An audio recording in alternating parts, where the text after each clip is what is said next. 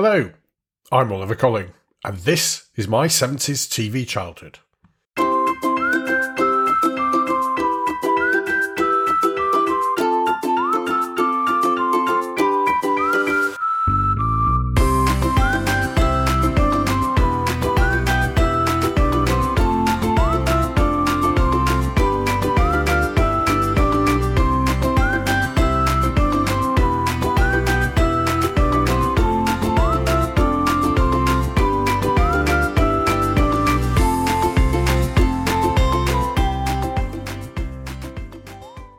Hello, and a warm welcome back to my 70s TV childhood. We exist to remember what it was like to be a child in 1970s Britain, and particularly remember the huge part that television played in our childhoods. We don't apologise for being nostalgic for a time when we all got dressed up in orange and beige for special occasions, and for when we weren't allowed to use the telephone until after 6pm when the cheap rates started. How on earth did we, or rather our parents, put up with that? Clearly, whether you call it midday or midnight, the costs were the same. Or perhaps some retired telephone engineers out there might want to explain anything different to me. Now, for this episode, I'd like to start with what 1970s TV presenters would describe as a bulging postbag. I mean, a bulging inbox doesn't really sound the same, does it? So thanks to all who got in touch following our last episode, 5 Minute Marvels. I don't think we've ever had so many messages following an episode as we have done for this one. It seems that many of you have extremely happy memories of that 5 minute slot before the news in the afternoon TV schedules, and how that marked the end of children's TV and the start of the not so interesting programmes for adults. There are too many messages to pick them all up. But amongst others, Ian, Patrick, and Josie were delighted to hear about their, their love of Hector's House. Far too many of you to mention loved the Magic Roundabout. And several of our correspondents still seem to swear by the fact that Captain Pugwash was full of sexual innuendo. Look, all of you, it wasn't. I think there's a bit of false memory syndrome going on here.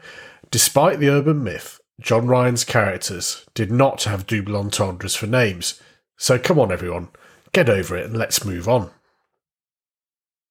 I also have many of you, including Andre, Paul, and Ian, who took me to task for omitting what they consider was one of the greatest shows ever seen in that five minute slot. Can you guess which one it was?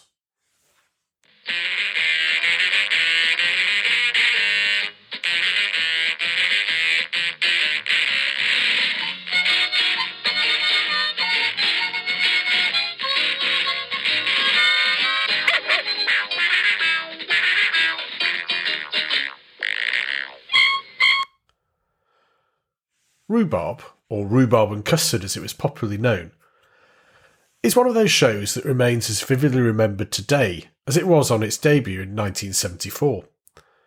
I think it's fair to say there'd been nothing quite like it before. Director Bob Godfrey used a fairly blunt technique of drawing, which looked like it had been done in felt tip markers, and where everything wobbled all the time, like, like a big jelly on a plate. The main characters in the show were Rhubarb, a big yellowy green hyperactive dog, and Custard, a purple, rather stereotypically lazy cat. Although, like many things on TV at that time, I didn't actually know they were green and purple, as, as I watched in black and white. It was only years later that I realised that the whole of Rhubarb's world was drawn in vivid colours. But that didn't spoil the enjoyment, as every episode was quite mad with Rhubarb getting crazy ideas and roping in Custard and the other animals, mainly rather characterful birds, to help him with his madcap schemes. All of this was narrated in breathless, enthusiastic style by Richard Briers, who gave wonderful character to both of the main protagonists. One of the great features of the show was its slightly bizarre episode titles, such as When Rhubarb was being bored, then not being bored, when Rhubarb was at the end of his tether, and so was Custard. And one of the ones that I remember very well was when Rhubarb wasn't as pleased as Punch. in which Rhubarb puts on a puppet show like Punch and Judy, which Custard and the Birds don't find at all funny, much to Rhubarb's annoyance. Anyway, every episode led to five minutes of frantic activity, all capped off with a satisfactory ending and another snatch of the theme tune, which I still can't hear without smiling, and I suspect it may be going round in your heads for some time after listening. Rhubarb came out of nowhere to be an instant smash hit running for 30 episodes in 1974 and repeated for many years afterwards. Apparently, it was revived in 2005 with a run on Channel 5, uh, whatever that is. I didn't see it, and you know, I don't think I want to. Like so many things, I'm sure the memories I have of the original is still the best. Boosted by the success of Rhubarb, its writer George Calveley and the animator Bob Godfrey came up with another show for the pre news segment in 1976, again voiced by Richard Briers. And this show made Rhubarb seem like a staid, sensible programme in comparison.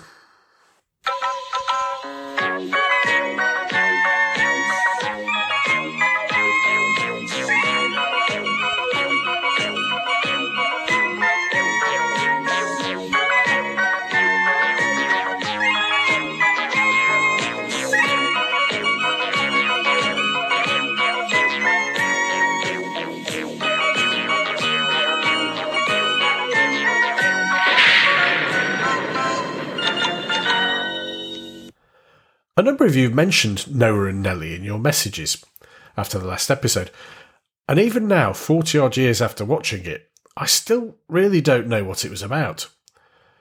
It was loosely based on Noah's Ark, I suppose, although their ship was called the Skylark. All aboard the Skylark! The Skylark carried lots of double headed animals, a bit like the one in Doctor Dolittle, um, of which one end was cheerful and the other miserable, including Brian the lions, uh, Rosie or, or Rose, I can't quite remember, the elephants, and various others. And each episode involved the Skylark sailing somewhere, although sometimes it flew by balloon, uh, went on wheels.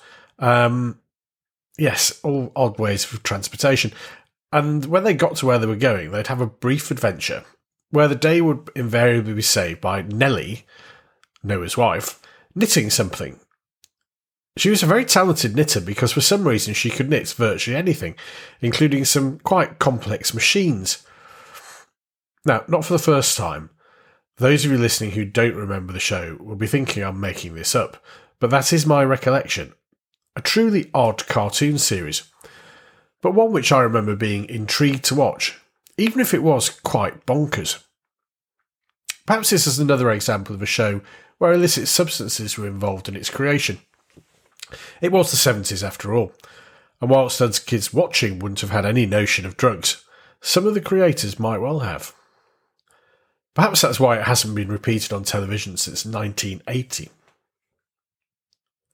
Which leads me on to Rick Jones, who has recently died aged 84. Rick, who I'm sure you will all remember from Play School and from Fingerbobs, told an interview with The Sun in 2012 that during his time with the BBC, marijuana was like cornflakes. Now, as regular listeners will know, I've long suspected that much of the output of the BBC's children's productions at this time were drug influenced, and Jones's words seem to confirm this. Rick Jones was born in London, Ontario rather than England, in 1937, but moved to the UK to study at drama school before getting his big break in TV.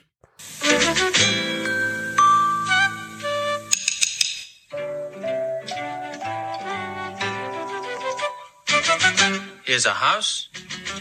Here's a door. Windows one, two, three, four. Ready to knock? Turn the lock. Play school.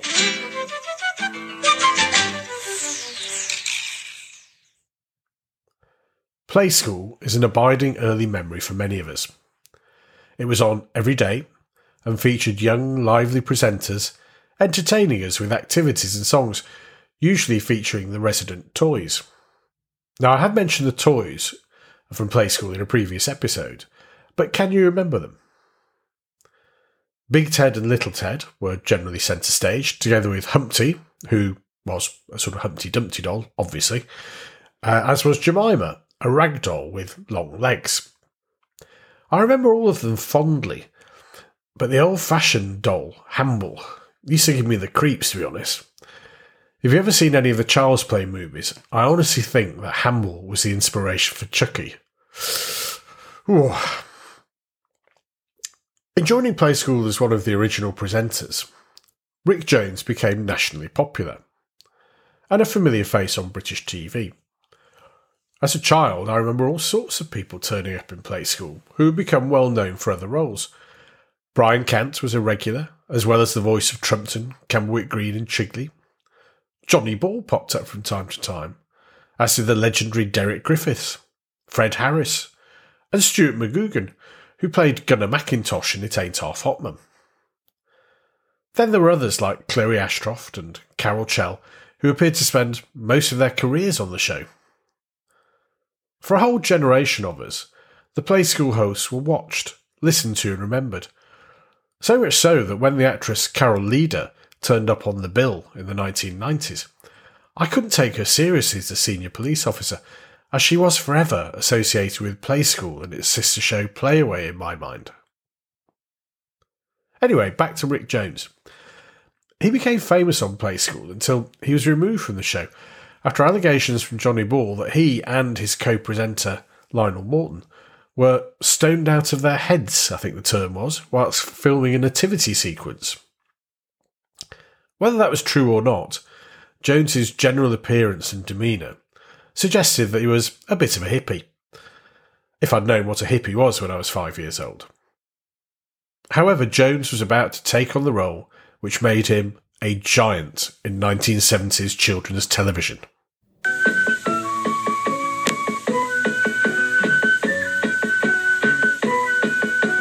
Fingerbobs. Yoffy lifts a finger. And a mouse is there. Puts his hands together, and a seagull takes the air. Yoffy lifts a finger, and a scampi darts about. Yoffy bends another, and a tortoise head peeps out. These hands were made for making, and making they must do. Fingerbobs is the ultimate in 1970s children's cult classics. There are only ever 13 episodes made, but I'm pretty sure that those of you listening, if you'd seen the show, won't ever forget it. It was a pretty simple premise. Jones sat behind a desk and created a number of characters using his fingers. Chief of the gang was Fingermouse, who had his own rather catchy theme tune. Finger mouse, finger mouse, the never stop to think a mouse. The always on the brink a mouse, finger mouse.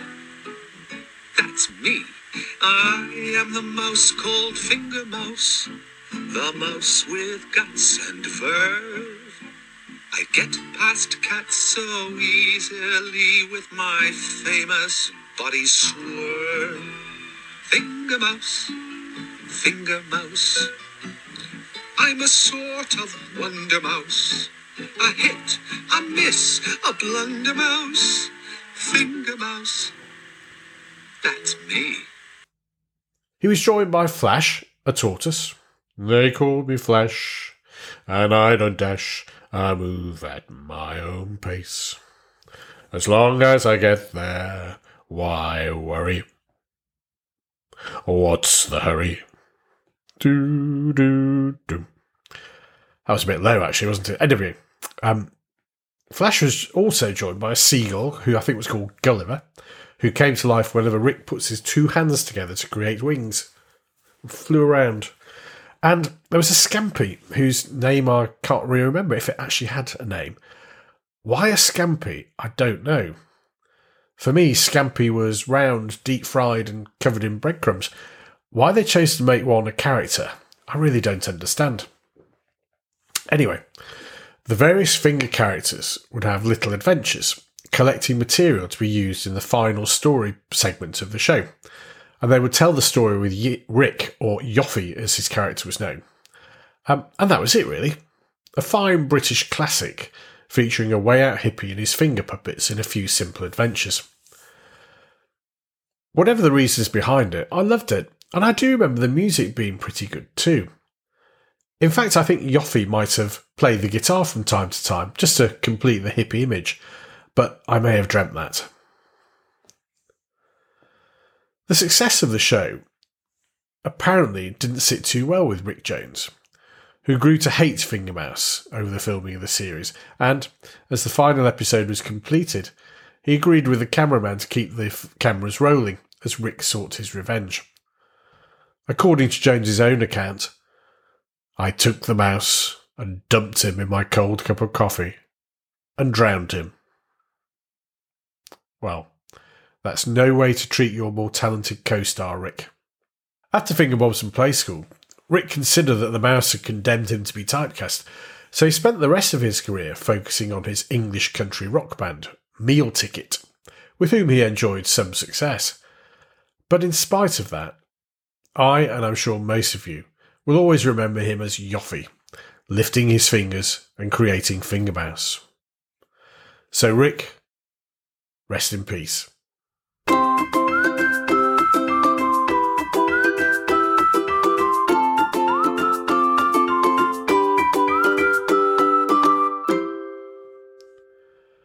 Am I alone in finding Hamble on Play School quite scary? And what are your memories of Rick Jones and the other Play School presenters? Let me know at www.my70stvchildhood.com. Tweet at 70stvchildhood.